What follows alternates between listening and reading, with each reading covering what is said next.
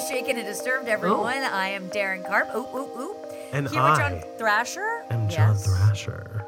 I don't know. And I the just like to reason we started it off is because I feel like we've been teasing this episode now for like a hmm. full month. Yeah. And now it's finally here. You had some peacock login I was just gonna say. Let me just say something right now because I, it's It was they a have daunting experience they for have you. still charged me Peacock. Okay, so I log on to Peacock two weeks ago, I think it was, Oh, to watch the Casey Anthony rich. documentary. and uh, first, I'm like, all right, I'm in, and then it's like upgrade to premium, and I'm like, ugh, I hate this, but I'll do it for the show because I know everyone wants to hear what we're thinking about it. I click Right. premium, charges me five dollars. Fine. Go back to the Casey thing, click it. Says I need to upgrade. What? You're up? Okay, there's Yeah. another tier, ten dollars. Fine, I'll I've do it. already upgraded. I've already motherfucker. upgraded, but fine. I love our shaken and disturbed listeners, Daryn. I'm gonna do. I'm gonna upgrade to ten. Well, meanwhile, sure. I'm seeing the charges come in on my phone because I get notifications, right? So I've got a five dollar peacock. I got a ten dollar peacock. Now I've paid for. I, I better be getting a literal peacock mailed to my house at this point. Maybe So- you are. Yeah, maybe I am. So then I'm like, all right, I got the most things. Go back to it. It will not work across my iPhone, my iPad, my thing. I even, guys, took a video of me showing Daryn. I wanted her to know I wasn't like just shitting the bed about this. I really was Because we know I know I don't trust you and I don't believe. yeah, she she's terrible. She hates we know me. that. Yeah, Right. we know that for sure. You have you heard the show or or any of our Right. other inex- or experiences or live shows? So I literally take a video of me literally like overtly clicking, nothing's happening, until finally like Daryn was like, "You you could just use my login," and I was like, yeah. "Didn't think of that." So then, thankfully, I you like, and or Nadine, yeah, want my login, like I'm having a watched it. crisis for multiple Yeah. days. I'm like, it's still not working. What am I gonna do? and I'm like, eh, here's a here's a thought. So thank you, and no thanks to Yeah. Peacock, which I still don't know what's going to happen. I still can't log in. I still can't get premium access, so we'll figure that out later. But we watched it, Daryn, and we're going to and get we're to ex- it. we're excited to get into it. I it's also like it's such an interesting topic because it's the holidays. It's this time of year. We were discussing Scott Yeah. Peterson. Like yeah, yeah, love is in the air, and here we are kind of talking about these really terrible things. But yeah. just let's start off on something positive. John, are you just excited about the holidays? We're literally getting so close. Christmas is next fucking week. I know. Oh my god, I know. Like what the fuck? It's in ten days from 10 this days from the recording, and like recording, five yeah. days from when everyone else is going to listen to it, and I can't believe it. Like I don't really have all my gifts ready. So I don't either. I was just going to say that. I have most of them. And let me just say, shout out to Amazon and all of you delivery workers because you are keeping my Christmas going. I have been Oh my god, yes. so lazy. I don't want to go in stores because there's five different viruses going around right now. Between like- RSV, the flu, and COVID, I'm like, and a mystery virus. I mean, Well, how many mystery virus- viruses? But that's also the thing too. Is like part of it was caused by us being super protecting of ourselves. That's like part of it's true. caused just because we're Our like nubile people Yeah. Mm. who don't, you know, who like have been bubble boys, and like we can't prevent that. So it's like, god damn it, there's no perfect We're solution doing here. we're doing the best we can. I will say I'm Yeah. very excited for the holidays because one of my very good friends, he's like my best friend's little brother. He's always felt like a little brother to me. Shout out Yeah. to Wyatt if you're listening. I don't think he's listening, but shout out to Wyatt. We all know just- why it's not listening. Yeah, he's he's not listening. He's he's Yeah, busy doing his thing, but We don't care. we decided to exchange gifts this year and i got really Oh. excited because let's just say wyatt likes to partake in cannabis in a variety of ways How And dare THC he? What an embarrassing habit to have. right exactly He should feel ashamed, Wyatt. wyatt um Wyatt. but yeah we decided to exchange um like i said i don't think he's listening but i just placed an order for those microdose gummies Ooh, That what- I feel like- get a certain flavor. I did but i don't remember what they are i The should pull it cotton up candy is like, mm, so I know that good. he loved peanut butter, so I have like I think I might have ordered. I don't know if that's for sure. I can't remember if that's what I ordered because I just literally picked a bunch of them. But I think he's gonna love whatever I got him. Um, for you guys listening, report it's- back. yeah, I will definitely. Um, it's the last week uh, before Christmas, essentially. So for those who celebrate Christmas, I should say. So if you are interested in the our microdose THC gummies, uh, place your order today. Our show today is sponsored by Microdose Gummies. Microdose gummies deliver perfect entry level doses of THC that help you feel just the right amount of good. I know Wyatt is going to love these. He he's a a connoisseur, if you will, Daryn, kind of like you, like similar. Like you'll try some different things here and there. I know you've tried the microdose gummies that we talk And about. I love lot. 'em. You love them, yeah. I love them. Yeah, it's just a nice little balance and it keeps Yeah. you kind of focused throughout the day. Microdose is available nationwide. To learn more about microdosing THC, go to microdose.com and use code SHAKEN to get free shipping and 30% off your first order. Links can be found in the show description, but again, that's microdose.com code shaken. So, Daryn, we're going to set up the Casey Anthony show uh, conversation Let's get here. into it. And let Yeah. me just, can I just start by Yeah, saying, start and I think off, maybe. I mentioned this before, that Casey Anthony's trial Mhm. came at a time when I had just started working for Andy. Oh my that gosh, 12 that's years ago. interesting when you think Well, about that. 2011, 11 years ago, but like it'll be 12 years in March, so I'm saying 12, even though I know it was 11 years ago. And like, Yeah. You know, at, at NBC, if you remember, John, like we all had TVs at our desk. You know, I remember my dad being like, "You have a TV at your desk? How the fuck are you getting Mm-hmm. That, work done?" that's what it's I got too when people would visit my desk. I'm like, I don't like, even have it on half the time. But And yeah. now, it, right, I don't even have it on at the time. And like, yeah, we're kind of encouraged to like have it on, and that's like so foreign to people who live in like banking offices know, because yeah. it's like you are encouraged to like have entertainment, but like we all had TVs at our desk, and Yeah. You know, I used to, you know, I'd watch cuts from there, I'd watch certain things, but I remember like watching, and I wasn't as, I was always into true crime, but I didn't really have the skill set to discuss it in the same way that now we've kind We of do, yeah. this scale a little bit more. Yeah. And I'm kind of being aware because, you know, you're also working at the same time. But let me Sure. just say, yeah. that time 2011 watching this case knowing the big headlines thing headline you know things that i did. Caylee anthony's three years old. Casey anthony was out partying didn't contact the police for 30 days when her fucking daughter was missing. Mm-hmm. I think we all felt as a collective that she was guilty. I think that that was certainly what I felt at the time without really having any ideas of this case. Do you remember watching the trial? Were you like very much so set on her being like, you know, basically being like, what a horrible person, what a horrible mother, she's guilty? Did you have that same kind of visceral um, reaction? Um, I I will be honest. This was at a time where I wasn't yet fully into true crime the way that I certainly am now. Um, I definitely remember feeling very disturbed, for lack of a better word, on the show. Maybe shaken. maybe shaken by the just Details. obsession of of covering her and like you know this was also coming out of like i don't know if this is super relevant but i'll try to make the connection the obsession and weird paparazzi stuff that was going on with Yeah. Britney Spears in particular like late Oh, God, yes. 2009 you know I was very disturbed by all of that. And I felt obviously it's very different. It's a criminal trial, it's not just a celebrity like getting in and out. But I had very similar vibes, and I was very put off by the way media in general handled things. I do vaguely remember the OJ trial. Like, I remember my mom and my stepdad at the time being ex- glued to the TV about it. Yeah, and it we all being were, very yeah. annoying, you know, at my age because I wanted to watch, like, you know, Captain Planet. So Right. I think when it came to like trials and and all that stuff at that time, I wasn't as interested.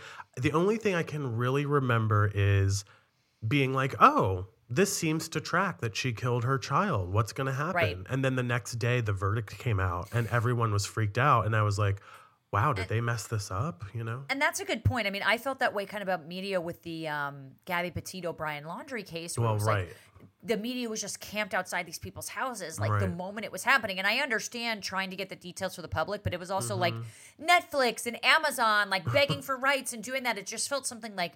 And granted, we do a true crime podcast, so there's something a little. There's like a healthy balance of things, and Yeah. it's like a little bit gross. But I do remember saying to myself and saying to myself, or maybe saying to my friends after the verdict came out that Casey Anthony uh, was acquitted. You know, she's not guilty, and that's important to say, regardless of your opinion. Is that Mm-hmm. Yes. the court of law found her not guilty by a group of jurors, um, which is important to say. Um, is that I just remember thinking her life's over no matter what. Like no matter what, Me too. now because the public that. Yep. the public thinks that she's guilty. Where's this girl gonna get a job? She's gonna have to change her name. Like everyone knows what she looks like. Everyone mm-hmm. know the whole world is watching this feeling that. trial. That. like no matter where she goes, what she does, and you know it's not funny. I just mean that as a turn of phrase. Now in this doc, when they show her that you know one of her lawyers was like, I have to take this girl in because her whole life is going to be ruined. Like Yeah. and threatened. I just remember thinking that that Yeah. it's like if she's guilty. She's going to live a life of shame and she's not going to have anything. And I just remember having that such visceral reaction and now kind of seeing how that was playing out in real time in this doc was super eye opening to me. For sure. I agree with you completely. I do remember having that feeling. I even went to my Twitter account recently in preparation for the show to be like, did I ever tweet about Casey Anthony? And I Yeah. did a search, couple different searches, but I couldn't find anything. I also looked on your account, but n- none of us responded or tweeted about it. 2011. I've never been a big tweeter. Yeah, I was gonna say, back so early. then- I've just never been that big of a tweeter because once you put that out there, it's just so hard to explain yourself like in type. Totally, yeah. And like I've just never been that type, even though I I appreciate Twitter for what it is. Like especially about that. That's how just like bad things kind of happen. You know, you say one thing and then it just kind of snowballs. And I don't really want to be like a part of that. I sort Yeah, of like observing of that as opposed to being a part of it. But um, yeah, you know this this doc, and obviously you know both of us have worked at NBC. I still work at NBC this was sort of the first doc of Peacock, even though Peacock's kind of new that I knew as soon as it came out, I was like, I gotta see this. I gotta Yeah, watch definitely. this. We haven't seen her in the public eye. Everyone knows her name. yeah, yeah, you know. Casey Anthony is a is a is a name in infamy, Mm-hmm. and I hadn't heard from her in so long. so the fact that they got her to sit down, I was like, I gotta hear what she has to say. And then that's a very interesting, and I want to get to your pre-viewing thoughts in a second, but I will say, we know that this topic, you know, just the fact that she's Yeah. speaking in a documentary was very polarizing to a lot of our Sure. own listeners, which is understandable. If you think that, you know, she was found not guilty, but you think that she's guilty and now she's like quote unquote making money from this documentary, which I don't even know. I can't verify that personally. I tried to, but I don't know.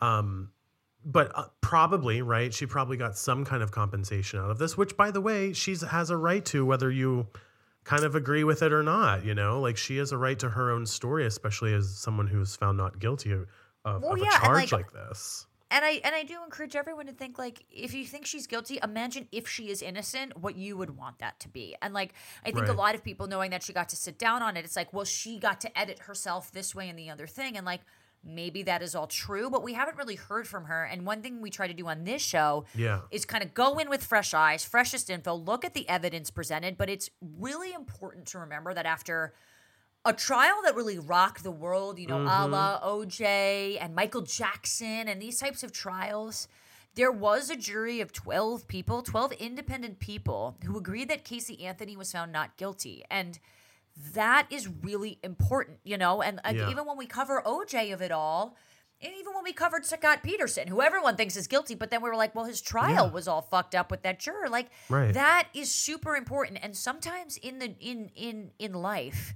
no, nothing can be perfect, but sometimes in life, like you have to you do have to prove guilt. And if you cannot prove that beyond a reasonable doubt it is a good thing that those people get to be innocent. It is a good thing that she is not behind bars if they couldn't prove that she did something no matter your feelings on it and no matter your being a mother i'm sure is even harder for people and you know we are not Of parents course. so Yeah, we can probably sure. separate ourselves from this but having a jury of eh, you know 12 independent people find her not guilty i think is still it still matters to the case and it's still Yeah. really important that we talk about that Yeah, and you know, the last thing I'll say before we kind of we'll recap a little bit of the actual case, like what happened with Caylee and things like that here in a second. But one of the other things I really wanted to talk about before we get into all of this was that, you know, you have to consider from a listening like to the listeners and for ourselves, Daryn, the media representation of what this was. We talked about that a few seconds ago, but like, you know, the headlines, the punditry, you know, right in this documentary, we saw a lot of Dr. Drew like really uh, forcing a narrative about Casey Anthony, but not from anything that was sort of based out of the evidence that the jury or that the courtroom was seeing. So, you know, it was a mother who killed, who went out and partied, like you were just saying, Daryn. Um, but I think that mo- as most of us listening to the show know by now, yeah we were not only there, we were not in the courtroom, and everyone grieves and reacts differently. I mean, how many times have we said that on the show alone? Oh, absolutely. you know and then we'll get into what a lot of this the the narrative of this documentary which was sexual abuse we'll get into it i didn't even Yeah. know that in 2011 Me neither. No well, she wasn't really allowed to say it. You know, Yeah. she wasn't really allowed to Yeah. talk about it. And, you know, speaking of just taking headlines, I mean, certainly back then, 10, 12 years ago, excuse me, um, I think if I, I don't, rem- I remember reading about it, but my memory back then just kind of remembers the detail of like, her partying and not calling the police for 30 days. Right. That's the headline that we took. Right. You know, and that's the headline that I remember thinking about and just being like, well, she's guilty.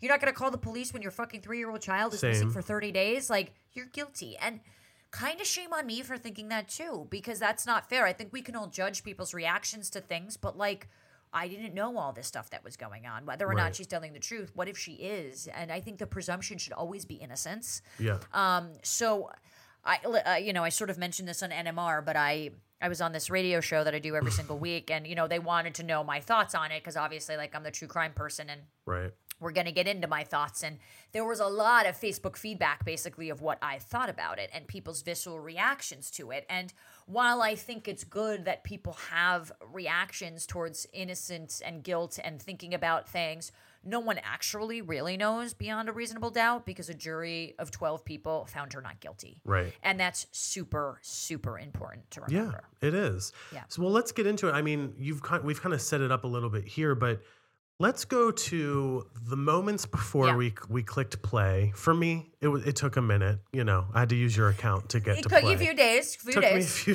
days just to get into the app. Um, you know, what were your thoughts? And then I'll give you my thoughts too. But what were your thoughts? Were you sort of expect like what were you expecting? I guess out of this, were you like a, like we were just saying, going in with an open mind that maybe you could be convinced? Did you, were you like some of our listeners thinking there's no way that she's by any means uh, uh, not guilty? Obviously, you talked a little bit about that, but what were you your know you you usually when the person is in being interviewed for the doc you know i didn't expect her to be like yeah i did it No, of course, like i you know first off there's double jeopardy so she's not going to be tried for it again True.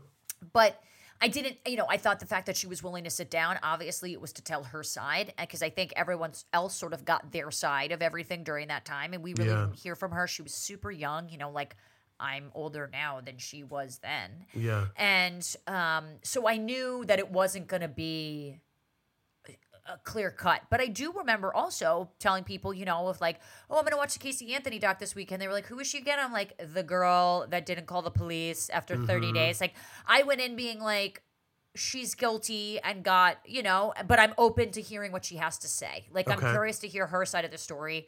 I think I would be curious about anybody's side of any story, you Me know, too, guilty yeah. or not. And so I definitely went in with an open mind, but I wasn't expecting to change my opinion of what happened to her.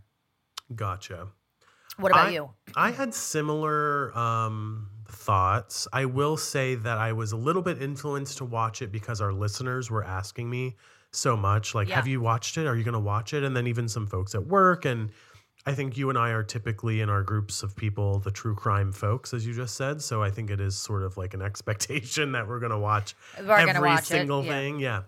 Um, and I had heard some rumblings about how it had changed people's opinions about her. And I thought, I haven't heard that from a documentary, a true crime documentary, maybe ever. Like you don't really hear Yeah. about that happening. So I was like, I immediately texted you actually, and I was like, we we have to watch this for the for the show. Like, let's get into Yeah. it. I think you may have already watched it at that point too. Um, but I will say, like, I I was very open to it. Like, I was also open, like I was just saying about the um the media stuff. Like, I am somewhat embarrassed, maybe to an extent, at how influenced I was by media in not just this case, but other cases, even Scott Peterson and others.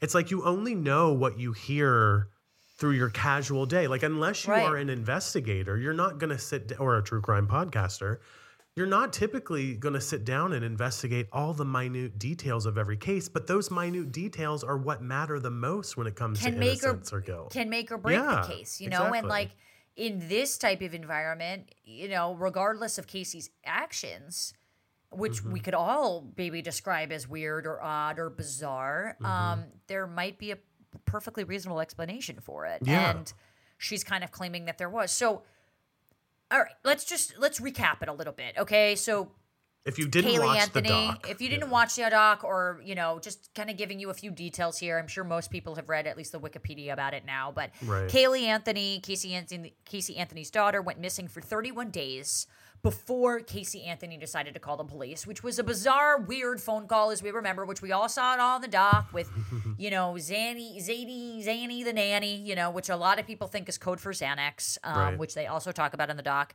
Casey lied to the police, which she does admit to in the doc. And everyone about everything, all w- way down to where she worked. You know, they take her. She did work at this place. She takes her, kind of goes down an end of a hallway. You know, she took the police to Universal Studios. Even you probably know your way around Universal Studios even say, better than. Casey.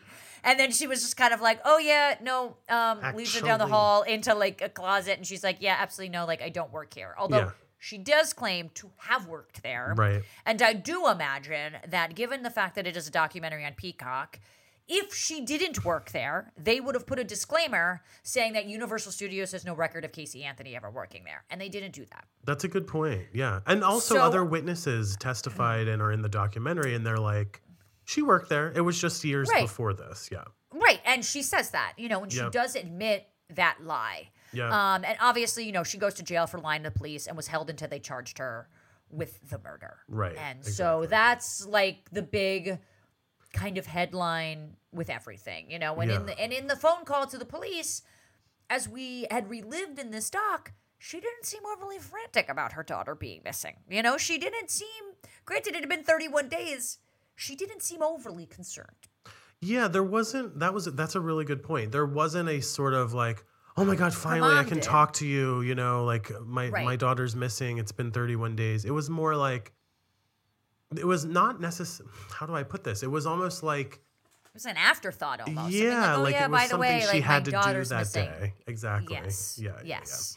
And again, at trial, she was found not, Not guilty. guilty. And even with this, even with this doc, now you might think Casey Anthony still did it. You might have a different opinion of who did it. But Mm-hmm. Caylee's murderer still remains a mystery. So no one has been charged with the murder of Caylee Anthony. That's right.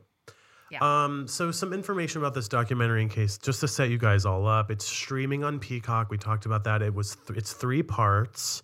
It's called Casey Anthony Where the Truth Lies. And I think as far as I'm aware, Daryn, it's the first time that she's ever talked about this case at length like this. Because like you mentioned, as I know, she yeah. kind of disappeared, you know, from the public eye, which of course is like the only thing you can do in those moments because death threats and people that felt so passionate that she killed her daughter. And you know, like it says something to me that she didn't like write a book and get a shit ton of money for it.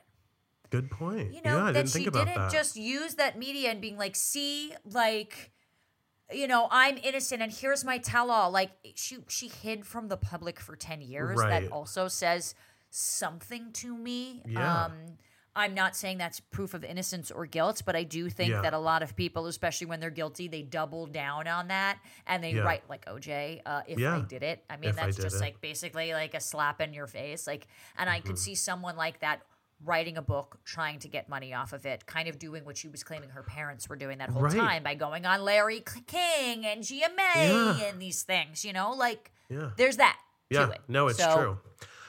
Well, so then let's just so we'll go in like part by part here, and we're going to talk about like kind of the big moments that stuck out to us. Um, so part one, they kind of recap the story. That was like most Right. of the episode, really. I was really interested in the jail interviews when Casey was in jail for lying to the police. I believe it was. Yep. Um, you know, one of her friends you hear on the phone is asking her, like, why aren't you crying, Casey? And she's like, because I have too much to do. I can't sit around and cry my eyes out. I'm in jail. Like, where's my daughter? Like, I need to find my daughter. And you hear her sort of explain to them, like, I hear that you guys are upset and sitting at home, but like I'm in jail trying to get out of jail. And I did sympathize with her in that in that moment because I'm like, you could hear in my opinion and of course this is all very you know subjective it's how we hear things and our own personal opinions but to me she sound ve- sounded very um like uh eager and enthusiastic to like get out of jail and or find her daughter like it didn't sound like she was like giving up or anything like that which i think is somewhat interesting Yeah, I mean, she's Um, a young person being thrown in prison potentially she knows whether or not she's innocent or guilty. But if she is innocent, Yeah. the presumption should be innocence. If she is innocent, I mean, God, like, Yeah. how can we judge this woman for not crying? Like, I don't know. We're just judging her based on all the things that we think we would do. we would like, do exactly. Uh, but I Yeah. encourage anyone to like, okay, we'll pretend to be in prison and see Yeah. like how we would react with that. And also, given the you know the abuse allegations that we're gonna get into and learn about Right. later, I mean, it's like you can compartmentalize things to protect your brain. People do it all the time haphazardly, Mm-hmm. and so that's kind of what's going on here. Yeah, another thing that that kind of stuck out to me was the detectives who were the initial investigators on the case back in the day. You know, I don't know what you thought about them, Daryn. I personally just kept hearing a lot of sort of circumstantial things and a lot of assumptions about who or why she's lying and all this type of stuff. And I get it. Like they probably haven't done a ton of murder cases in their career. Maybe it's not even Yeah. maybe this could have been the first one. I don't know. But it was a lot of sort of um characterizations about who she is that Yeah. would then lead to them thinking that XYZ happened. And that really bothered me. And we're going to get to a listener response that really kind of nails this thought in my head and at the end of the episode. But it just really felt that the police department were working on her and her alone without thinking of anybody else. And it became very clear very early in this documentary, at least, that like they had no other thoughts in their head other than she was the one that did this. And, And- not a lot of they're gonna- evidence to prove it, you know? Uh, Yeah, and that's and that's fucked up, you know. And no one sh- no one deserves that in the court of law because if you are guilty of something, there will be enough evidence in order to prove you of that. Otherwise, it might be a perfect crime. And so, for them to kind of go in, and a lot of that has to deal with how they interview people, and there always should be a presumption of innocence. And I just encourage everyone to just like. Yeah. God, you know, if you're stuck in that situation where they already think you're guilty, man, the cops are going to make sure that you are fucking guilty. Right. They No, are going to make sure of it, you know? And then Yeah. we learn a little bit about what she was going through at that time. Yeah, exactly. And then there's another thing that stuck out to me in this episode, which was we hear from a local journalist. I think her name Yeah. was Jacqueline Hampton. And she talks about how, you know, she says, quote, my job changed because it was like all consuming. Find the next Casey Anthony story because that is what people were watching the news for. And that really stuck out to me. We've talked so much, even just already in this episode, like about the media's uh, place in these kind of murder trials, and it's like or murder cases. And it was another example of someone who is a journalist, a local TV news anchor, I believe is what she was, who, you know, her motivation was under any circumstances, find a new story.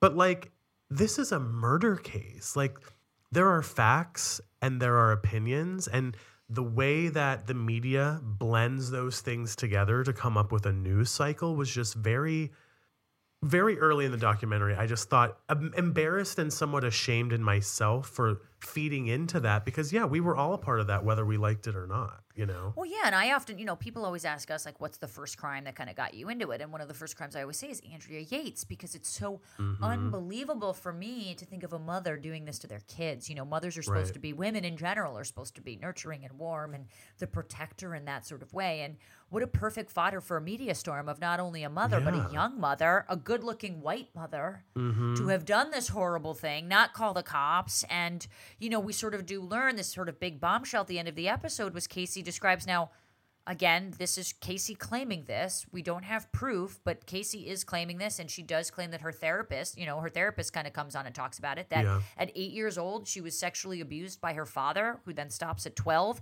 Then her brother starts sexually he doesn't he doesn't have sex with her but he definitely assaults her and mm-hmm. abuses her that stops before 15 she never tells her mom mm-hmm. and when she does tell her mom at 19 her mom shames her for it yeah I, I mean, I- I can't imagine that. You know, I can't imagine feeling so alone. And you, you these are people that you trust. At eight, at eight years old, you know, your brother and your dad, who were supposed to protect you, were the ones actually assaulting you, and then your mother sides with them. yeah You know, again, if true, that's horrible. That's just horrible. it is horrible and you know we'll talk we'll touch on this throughout the other parts but what i will say at this point point excuse me is that what it's not just that she was sexually abused and then like you know you wake up the next day and you go about your life. Like the abuse was the very beginnings of what we eventually learn not just from casey but by professionals who come onto the documentary and we learn what those effects of that abuse are you know it's the compart- compartmentalization exactly and like a way for your brain to protect itself from these horrible things that happen to you which also manifest in having quote unquote bizarre reactions to things Totally. And lying specifically. And by the way, we don't this wasn't the first time I ever learned this. Daryn, I'm sure it's not for you as well. I was I will just be very adamant and open with you guys. I know people very close to me in my life who have had this exact same scenario. You know, it's tragic, it's horrible, but I've seen this unfold not just with Casey Anthony, but with people in my life. So when they started getting into that, I was like, oh my God, wait a minute. Like, yeah, now as an adult who, and let's be honest, uh, you know, mental health awareness, where Yeah. was that in 2011? Like, we are as a society light years ahead of like understanding what mental abuse or mental illness is and the effects of even just sexual abuse with the Me Too movement really kind of taking the the reins um, with that conversation. So, you know, Casey, at least especially by the end of part one, really does seem to be checking those boxes. And maybe that was sort of her own therapy, being like, wait a minute.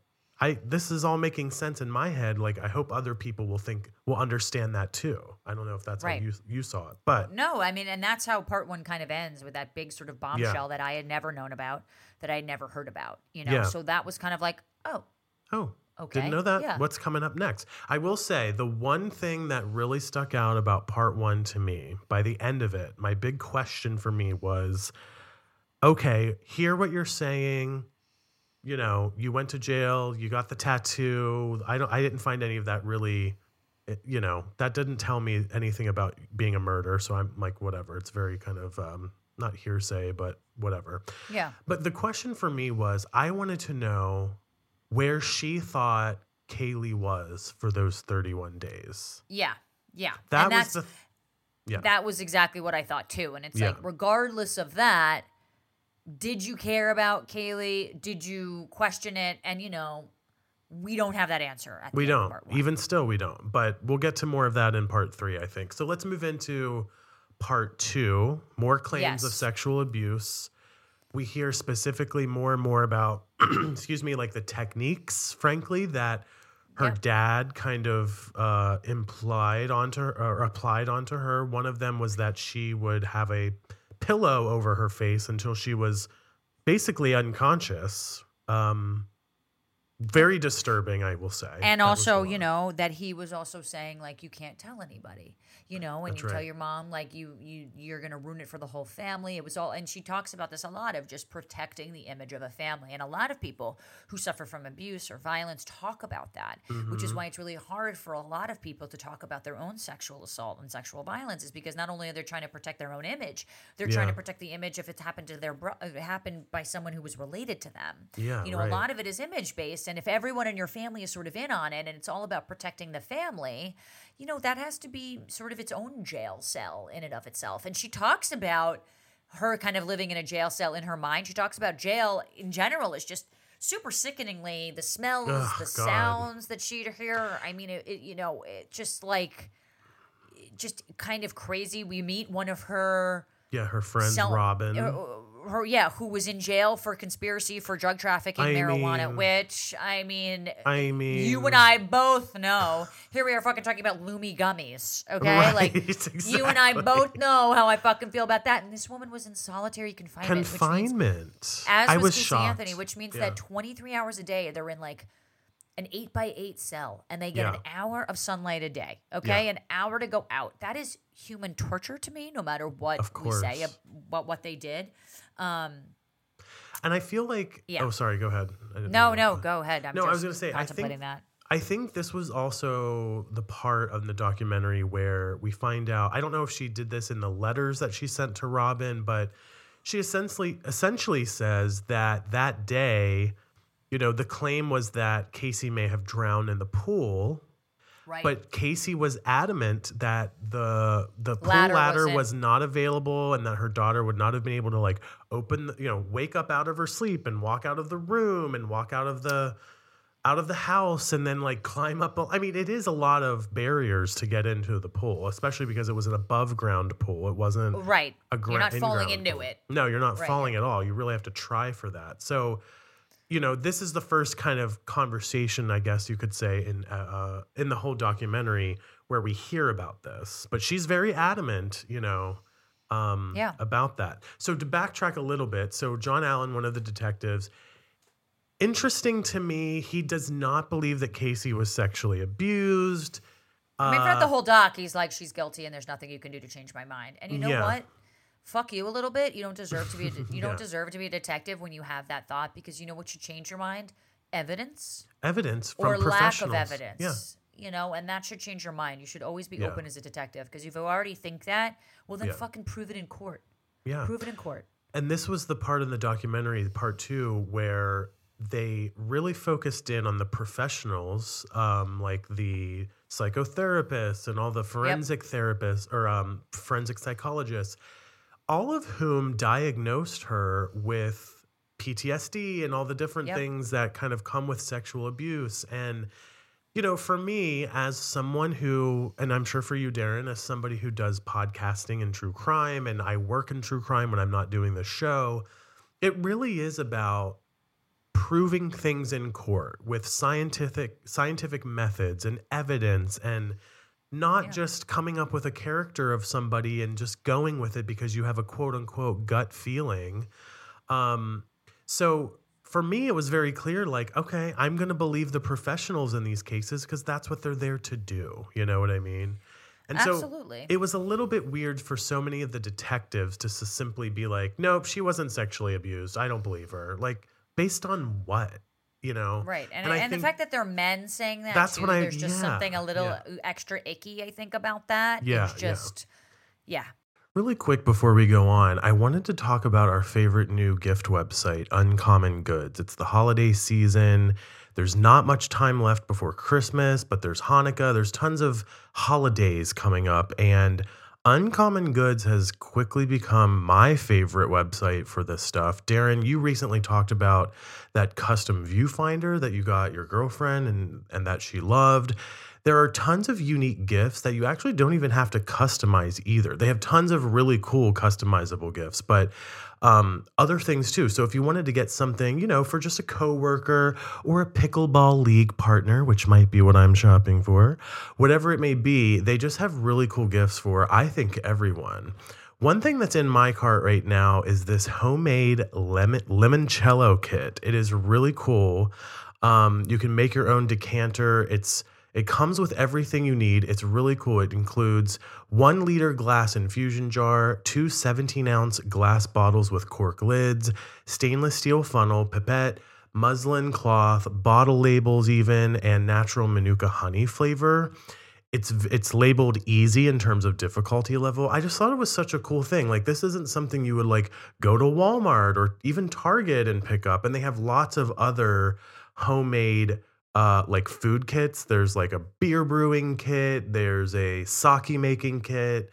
Um, and obviously, since we're a boozy true crime show, I felt like this was something that you guys would really want. So if you love limoncello like I do, um, check it out. Again, that's Uncommon Goods. They're a really awesome website.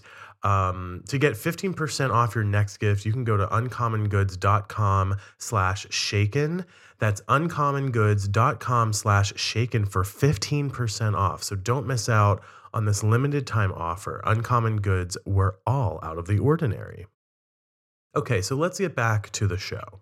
So then we move in. Another jailhouse call happens and um, uh, episode two or whatever, part two. This one was interesting because we get into the conversation that, you know, the whole thing was that her dad was telling her what to do. Something happened. We'll get to what that might have been later. Something happened that day. Her dad says, "I'm gonna take. Kay- I'm gonna take Caylee. She's gonna be fine. Follow my every move. Follow my every instruction. Keep in mind, he's a former policeman. He's allegedly an abuser, sexually abuser, so he's now has a little bit of a an authority over Casey allegedly. And in this jailhouse call, you see her mom and dad on one side of the phone, you see Casey on the other, and I think her mom says something along the lines of, "What does your gut tell you, Casey? What does your gut tell you?" And Casey's response is, "Quote, my gut tells me she's close and she's okay." And her dad isn't making eye contact at all. He's kind of just like looking Right. down and looking away. And, you know, for me, I have two minds about this, and I'm curious what you think. One is, yeah, that would align, I think, with somebody who's being controlled in a sense. But my other thought is, Casey's been in jail at this point. So, like, wouldn't there be some hint from the conversations with her parents of like continue to follow my lead casey don't go off the beaten path i just feel like we would have heard that in other parts of the conversation that her dad has caylee and she'll be okay. I don't know. It just feels like otherwise what is she doing? Just sitting there hoping for the best and completely out of control because her dad her abuser is telling her? I don't know. What are your thoughts about all that? Yeah, I mean, I think everyone knows that jailhouse conversations are recorded, so I think there's also Yeah. part of that, you know. And I think she was, I think it could be possible that Casey Anthony didn't really know what was happening and trusted her father and believed her father that Caylee was fine, and so maybe kind of to protecting him actually now that i think of it protecting her Yeah. family, you know, protecting the reputation of her that she believes she's innocent, so she's going to get out, but maybe didn't know that where Caylee was, you know, or maybe she was Right. saying that because her father told her to say that. Yeah. Like, we don't know. We yeah don't we know. don't know yeah You know, so that's also the frustrating thing here, and I think. You know, moving right along is sort of like, why wouldn't Yeah. she take this plea bargain when the plea bargain is 20 years with guilt and responsibility for daughter's death? Well, if you're innocent, you're not going to take a plea bargain because Right. it's you can't live with that lifetime of taking that responsibility for your daughter's death. I mean, if you were not responsible for that, how could you? Because also, from a mother standpoint, if you're innocent, then the case is closed and shut, and you're never going to find out who actually killed Caylee. Oh, good point. I didn't think about that. Right. Then it's not a cold case. It's uh, right? open and Then it's case. solved. Right. Then it's solved. So no wonder she's not going to take that either. yeah. One of the other things about this moment that really stuck out to me was of the whole documentary until the very end of part three, which we'll get to in a second. She seemed so convict. She had so much conviction when she was like, that wasn't happening. There was no chance I was taking a plea bargain. There's no chance I was going to take a, any kind of guilt or responsibility for her death. You know, she was very passionate throughout the entire thing for very at various times, very emotional, very grief-stricken about things. This was like no fucking way. And I just thought Yeah. it was very compelling to me. I really believed what she was saying that she was like I was um, I was there trying to find out what happened to her and where she was. Right. No chance I'm going to take that. I thought that was really bold. And I think when you do want to find out the truth, you aren't going to take the plea bargain. I think some people might be forced into it because they know that like the evidence is against them, but clearly she didn't, you know? And, yeah, like exactly. Clearly she didn't. But Yeah. yeah. John, you just titled this segment Trial Weirdness. Why don't you walk Yeah, us okay. through a little bit of the trial weirdness that's going on? So yeah, so one of the defense attorneys, oh, I wish I had her name. I, I think I had it a second ago, but I, I can't find it now. But she's very heavily um, a part of the documentary.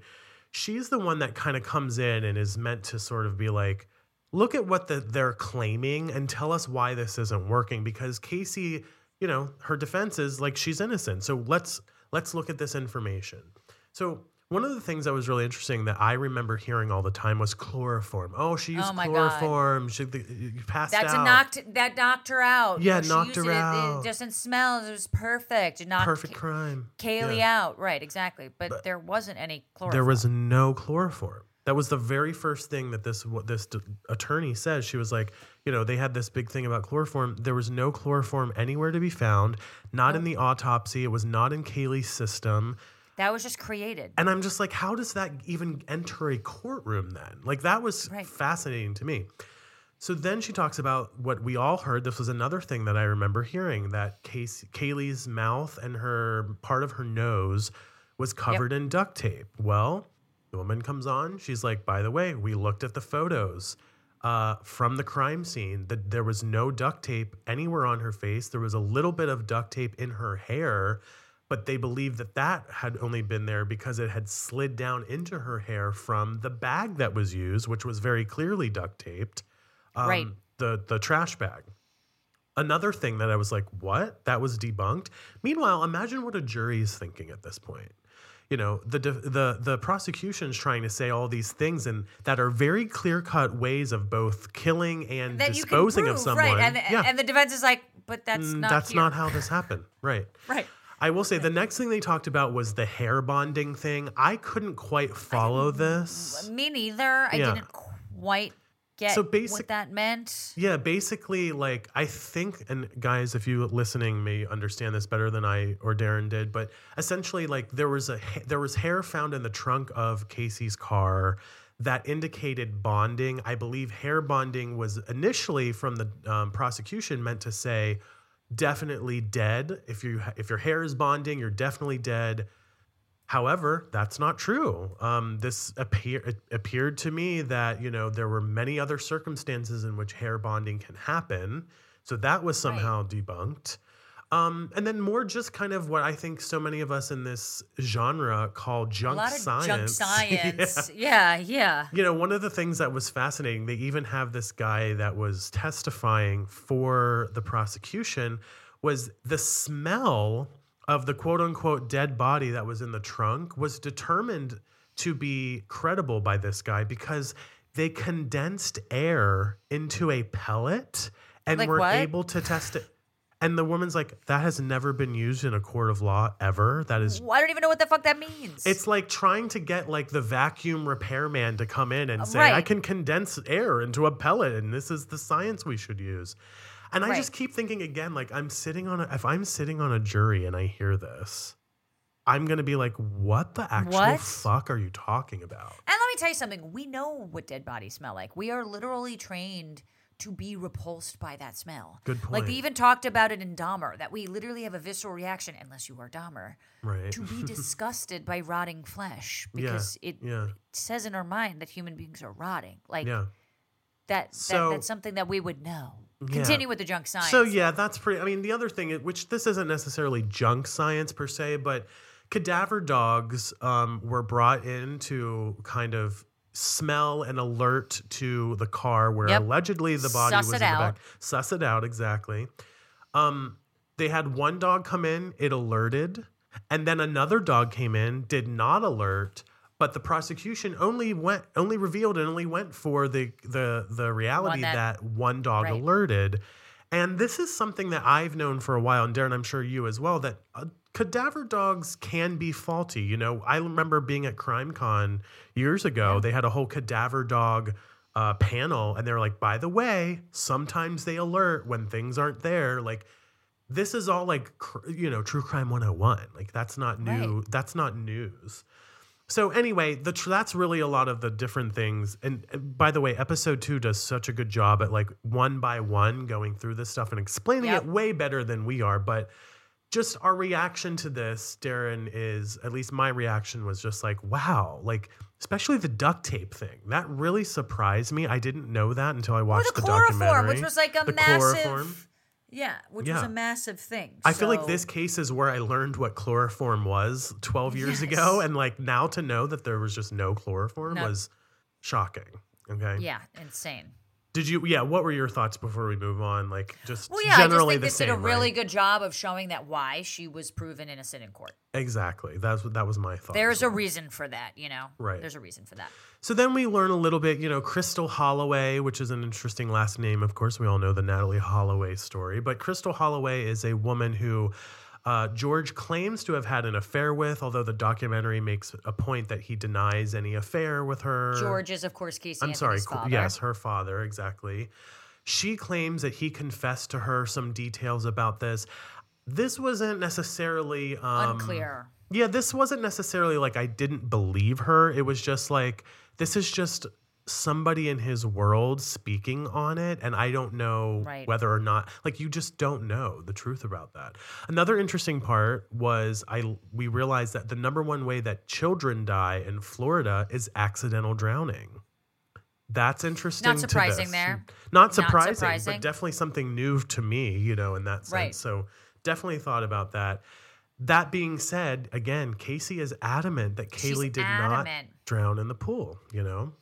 And you know, when you know, and she's adamant about that happening, and maybe, you know, that's her also way of protecting Mhm. her father or Exactly. family members, that was my uh, thought you know, too. Yeah. in, in its own way. Yeah. Um, but she's pretty adamant about that. That being said, someone could have taken her into the pool and drowned her. Um, certainly that is also Right. possible. But the fact of like Caylee Anthony falling in because she's three years old into the pool just doesn't seem overly likely to me, especially for Yeah. an above ground pool.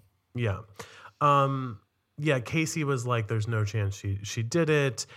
But, you know, we I feel like part 2 really kind of talks about especially towards the end exactly what she remembers from that moment. And let's talk about that. Yeah. So what she remembers is waking up Caylee was no longer with her in the bed where she had fallen she- asleep with her. Right? And she remembers her being right next to her, falling asleep. Exactly. She she's woken up by her dad saying, Kay, uh, "Casey, where is Caylee?" They go out. They don't. She. I think the next thing she says is they go out looking for her. She comes around the house and her dad is standing there with Caylee in her arm in his arms, and Caylee is soaking wet. That is one detail that Casey is adamantly remembers, and that she has no idea why she was wet. Right. One might think that she was in the pool. Did she go on her own? Did her dad put her there? What are the reasons she's there for both re- both of those things? We'll get to that in a second. But she has no idea why she's wet. Her dad says, "I will take her. She'll be okay." And goes and takes her somewhere. Now, this is where I have a big problem with Casey's story because what happens next is what? Where Yeah, does right. he take her? Casey, where do you go? Your your daughter's soaking wet and what I'm assuming is lifeless. They don't even really talk about if she's like alive, unconscious. know. We Right, don't we don't know. know. I'm assuming Casey would say. um, My presumption is that Caylee was dead by this point, but I don't know. I know, like she- it's never explicitly said exactly. It's a little unclear. Obviously, this happened a while ago. Who knows if Casey could have been drugged by her dad, which is why she slept through possibly her dad coming to get her. Maybe she's a part of it. Like, Mm-hmm. there is definitely a lot of like open ended questions here that definitely left me wondering, like, Yeah. what then happened? Because- what was the next step? if I'm a mom, and I am to children on the show, You are. Let's be honest. Of course. I immediately am following my father wherever he may go with her. I mean, But not I if you were abused by the guy. And True. not if he's No, that's your true. life. So it's like If he's- keep that in mind too. You but know, if like he's being don't know. aggressive and saying don't follow me, like she didn't say that. She just said that's what happened and it's kind of open-ended and I'm like so then did you just go like take a shower and go back to bed? Like what Uh, right, like, exactly I- are the things that happened following that I'm moment? trying not to judge her for any reactions, but we don't know. And it is a Yeah. little bizarre to say the least. And like, Yeah. if she trusted her dad, if she was manipulated by her father, like, there's a lot yeah. of that. I, in fact, I want to kind of get into part Yes, three because yes. her dad, George, plays this huge sort of role for not being interviewed on the doc. And obviously, you know, I think a lot of sussy questions kind of arise from him. and his parent, uh, George, and the wife are on TV a lot giving these interviews, which also I find bizarre. Um, Very weird. And they were doing that from the very beginning and they never really stopped. Right. Right. which to me is a little sussy. And Yeah. again, I'm not trying to um, judge people from their reactions, but there is this one interview that we see Casey kind of watching now back, and I can't remember wh- where he was on, maybe Larry King or something. It was Dr. Oz, I think. Oh, Dr. Oz. That's right. Yeah. Mm-hmm. Yeah, because it's weird. Because I remember thinking, like, huh, remember Dr. Yeah, Oz used I know. be, you know, um, Oprah's guy, you yeah, know, right, like, right. but you know, he's asking Casey for forgiveness, and And and his wife says, "But what do you mean it was a mistake?" Like she briefly Right, says that. Right. She briefly Yeah. says that. And then Dr. Oz says something kind of like, Well, what are you asking forgiveness for? And her dad is kind of like, you know, Casey Casey knows. Like, you know, Right, he Ca- like, doesn't well, you know. I don't know, but you know, whatever it is, I hope I get forgiveness. And I'm like, What? And by the way, Casey is seeing this for the first time. First time. Apparently, you know, in the Right. documentary, it's apparently. And I'm like, What? What kind of interview was that? By the way, for those that made me so sus against George, I'm not gonna lie. Totally, of course. There's clearly something very wrong that he's done. What is it exactly? By the way, the imagery here, let's recap the imagery. He's a little bit older now. He has a massive head brace on because he had just Yes. been a been in a horrible automobile accident. So here's this old man, maybe entering the and you know the latter stages of life, begging for forgiveness on national television, and what you can only presume is the only way he can reach her because if I'm Casey Anthony and I'm innocent, I'm not taking calls from my dad either. So Well, yeah, but also like you're going on to talk about your missing granddaughter, and then you're asking your daughter for forgiveness, and then you don't explain what. and then the mother is saying, "Oh, it's it was for what, George? It was a mistake." Like Right, what like, mistake are What's a mistake? about? And by the what way, what the fuck are you talking about? Just yeah, be- like, yeah. So many things very un- unsettling about that. I will say to your point, Daryn, I feel like the reason that they are on television so much is because I feel like maybe George is trying to orchestrate the messaging around what is meant to Well, be happening here. that and innocent people don't go on Right. television, John. They hide, right? You know, They don't like, continually- No actual guilty person would be would be going on television talking Right. about it, and that's what I'm saying. Like even the fact that Casey Anthony didn't write a fucking book about all of this, Right. I, I- like it says something to me. You know, Yeah. it just says something to me. Um, say this next detail because I Okay. almost like so yeah. then we get into, I think, one of the most revealing parts. I mean, it is. It's the most revealing part of the documentary. The I think the thing that Casey had the most visceral reaction to, which was she remember somebody tells her, I think one of the producers that her dad or she remembered it but kind of forgot that her dad once said that he missed the smell of Casey's I'm sorry, Caylee's sweat. Which anybody saying that is weird, let alone your grandfather, you know, if you're You're Caylee like, "That's Anthony. weird. Very Like, weird. And I was like, okay, fair enough. But I think I'm trying to now empathize with Casey in this moment, at least to hear her perspective. And, you know, she associated that sensory with being sexually abused. You hear her talk Yes. about what it means for a child to sweat and what that does for him. So then somebody's like, or she's like, where did he say that? I forget. And then somebody tells her in the documentary, oh, it was at Caylee's funeral which sets Casey off understandably. She's having a complete meltdown. uh, it, meltdown. course. She's completely devastated. She was like, of course, like what she, I remember one of the things she says is, what better way to fucking memorialize your granddaughter than to say that at her own funeral, you pedophile. right, like you know. fucking weirdo. Yeah. Like just Yeah. it's just a weird. And she's It's ins- just weird. She's insinuating that he is a pedophile. Now we are not insinuating that. We are just recapping and commenting on the documentary. We don't know Right. that. But then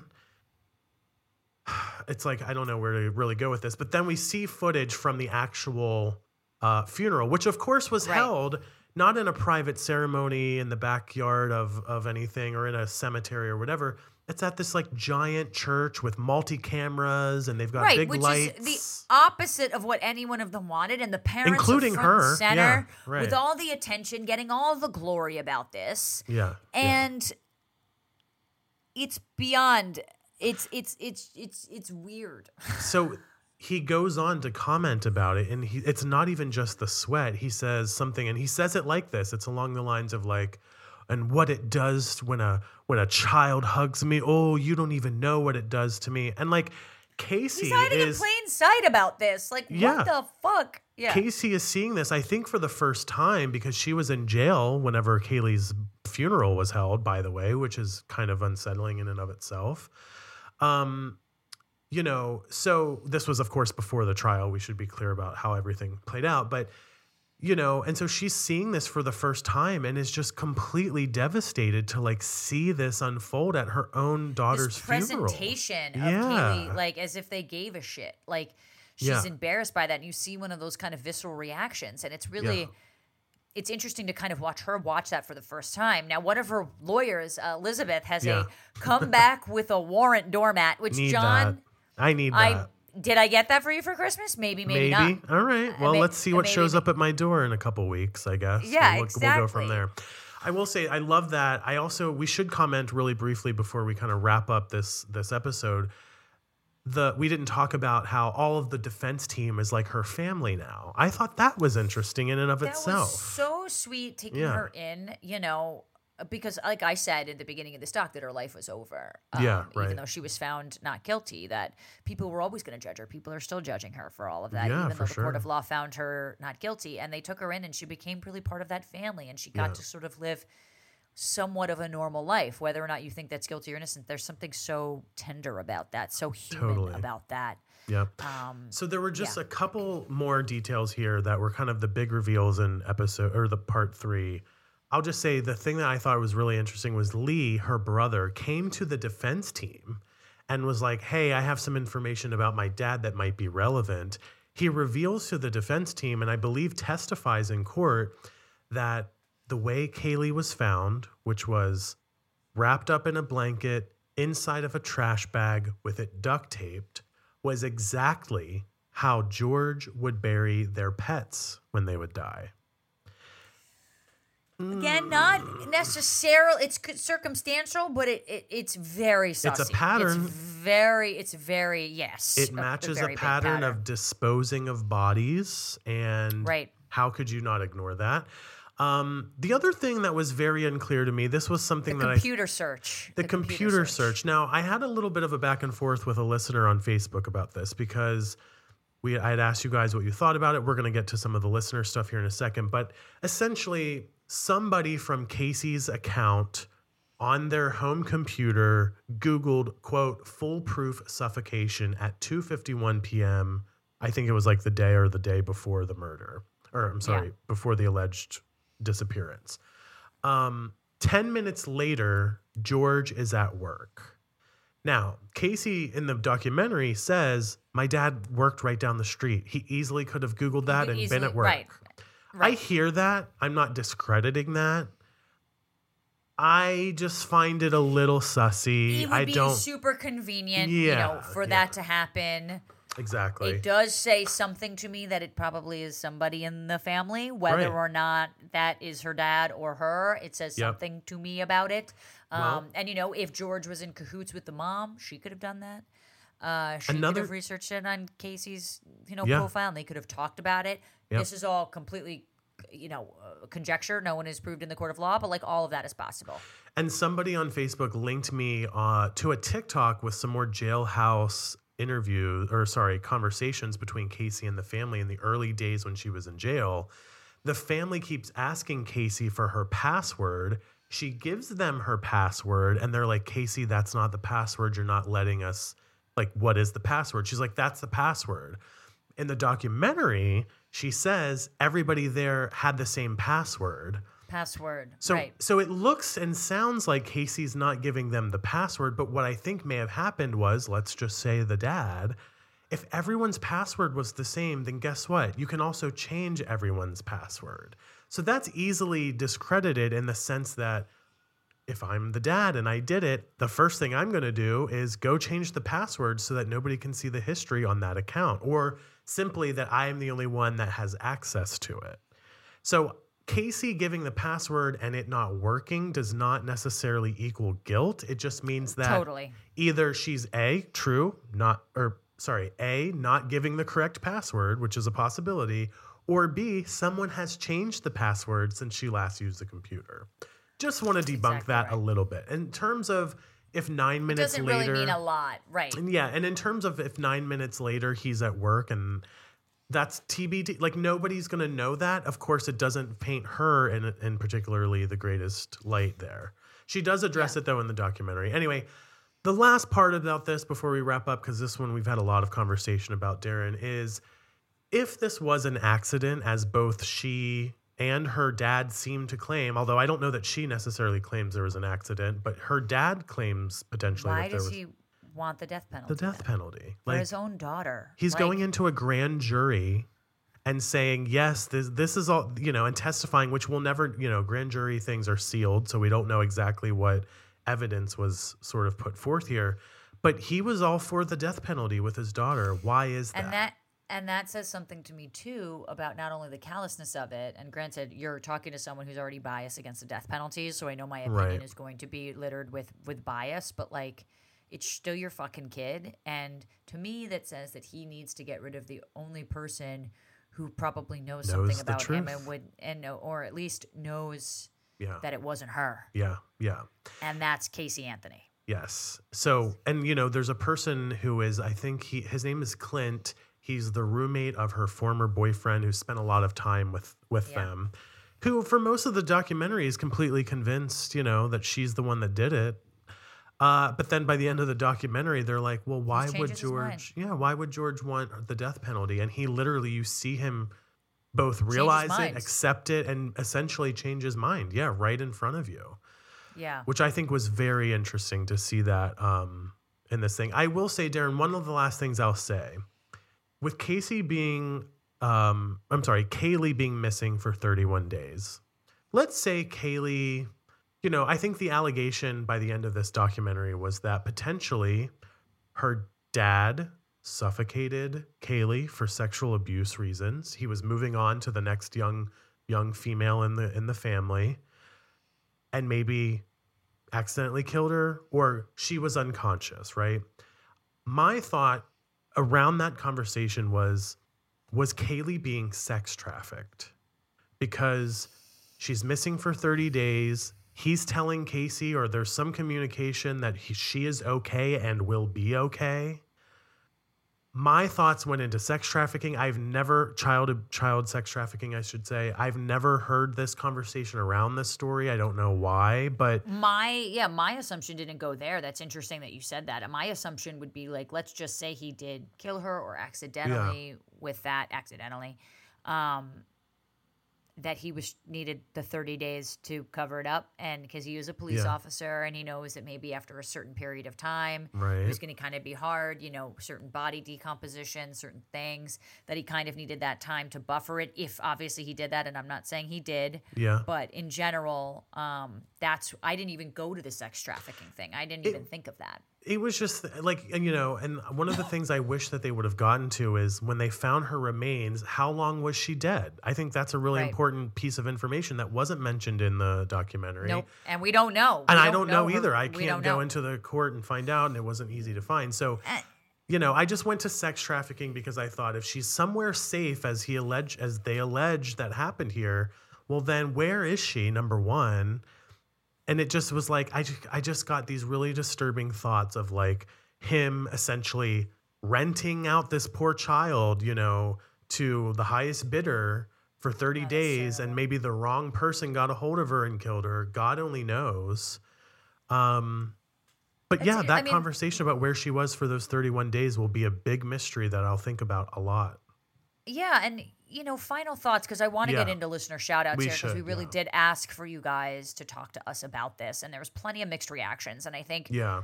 there are mixed reactions from us too that some things don't Yeah. add up. But I think, I do think she is innocent. I do think that she is innocent of this crime I, because I don't think that the court of law proved beyond a reasonable doubt that she did it. And There's that's no the evidence only of that, reason I there is no evidence that she killed Casey An- Caylee Anthony outside Mm-hmm. of the fact that she didn't call the police and was seen partying, which does not uh, presume guilt here. No, there should be doesn't. a It's true. stronger burden of proof than that. And there was not enough evidence to show that. And I think that the jury was smart enough to do that. And regardless of your feelings on her, I think it kind of shows in the court of law she is innocent. Yeah. Um, and that doc kind of showed that to me, I Yep. think. Um, That's what I was going to just Yeah. ask you. So now that we've wrapped up the main points, I mean, obviously there's so much more. You guys should definitely watch it. But what are your last final thoughts? I guess you could say. Now that you've we've rehashed it, you've seen it. I think you kind of just touched on it, actually, right? She's Yeah, still not think- innocent to you. Uh, Yeah, I, and I think she's. I'm sorry, not guilty. I, I, I don't think she's guilty of it, I, and I don't think that necessarily means that she didn't do it. I don't think that the burden of proof Yeah, was passed, and I and I and I think even watching this doc and not feeling entirely convinced. Now there are some people who obviously feel very strongly, but for me, the prosecution didn't do enough. God didn't do a good enough job, and that is really important that they do a good enough job in order to find her guilty. What about you? I agree. I feel like she's still not guilty. Um, do I think she knows more than she's sharing? Maybe Probably because I that might don't. be true. I That don't. might be true. I don't. If I'm her in those moments where you saw your daughter in his arms, There's more right, to like that story. world?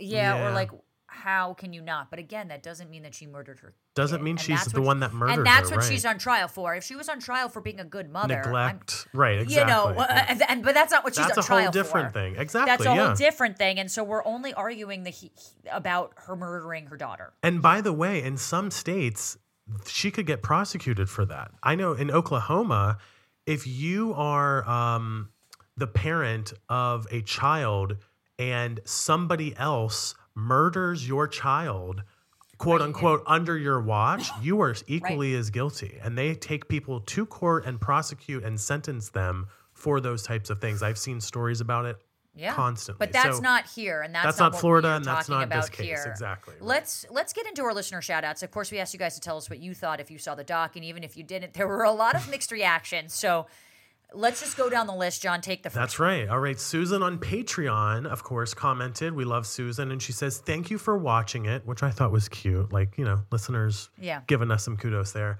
And she says, I wouldn't believe a word she says. All right. Fair enough. That's your opinion. I, we respect Brittany- that. Brittany on Patreon commented and said, quote, My mind definitely changed when this case came out. I was 16 years old. I thought Casey killed her daughter to be with her boyfriend. Now I believe she still killed her daughter. I just feel like she didn't do it on purpose. Fair Okay. enough. I think the Fair enough. documentary even leans towards that a little bit. Kelly in our Facebook group said, quote, I was hesitant to watch this as my mind was 10,000% made up. Casey was guilty.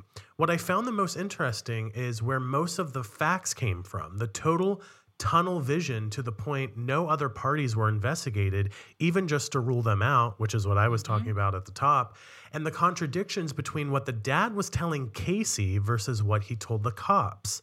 This doc changed my perspective on the case completely. I agree that Casey probably still knows more than what she has said, but I no longer think that she was responsible.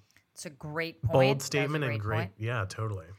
Sarah wrote, quote, I don't believe she purposely murdered her daughter. I think an accident happened and she covered it up, which still makes her a terrible human and responsible. Fair. If true, that's uh, fair, I yeah. agree I agree with that, Sarah. That's true. Yeah. Uh, Carla still doesn't believe Casey's story, though, saying, quote, I don't believe her for one second, and the pinning of it solely on her father is disgusting. So she's not convinced. Amanda wrote an interesting comment as well, saying, quote, what this doc and other cases have shown me is that police need better entry requirements and training. We probably never know what happened to innocent little Caylee, and I think a lot of the reason why is bad police work. Agreed, Amanda. The police took her dad's word for the truth, but did very little investigating into him. The other thing that bothers me in a lot of cases is cops judging someone based on their emotional, non emotional reactions.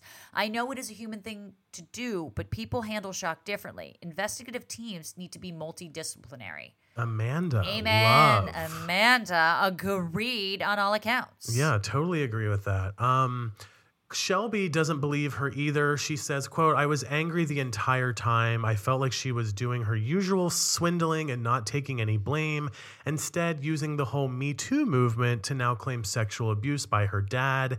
It's an easy cop out for her because she knows some will believe that. Not me. She's guilty as all hell. So Shelby had very passionate response to Yeah, you know, Shelby, like, I listen, your opinion's your opinion. I don't know how we could possibly, I think it's a trust Yeah. and verify type of situation for me. And with therapists coming in saying this person's sexually abused, I feel uncomfortable saying that she's Yeah. lying about that. Not saying that it's impossible, but I personally feel a little bit uncomfortable disavowing someone's sexual abuse, especially when therapists are kind of coming in about that. But hey, Shelby, like, we appreciate you writing that. Yeah, that. thanks for um, letting you us know, know, I, yeah. I, I totally get it. Finally, April commented on Facebook saying, I'm not sure why everyone is taking her at her word now. I actually agreed with the verdict and that you couldn't prove that baby was even murdered, let alone who did it. However, she's a convicted liar.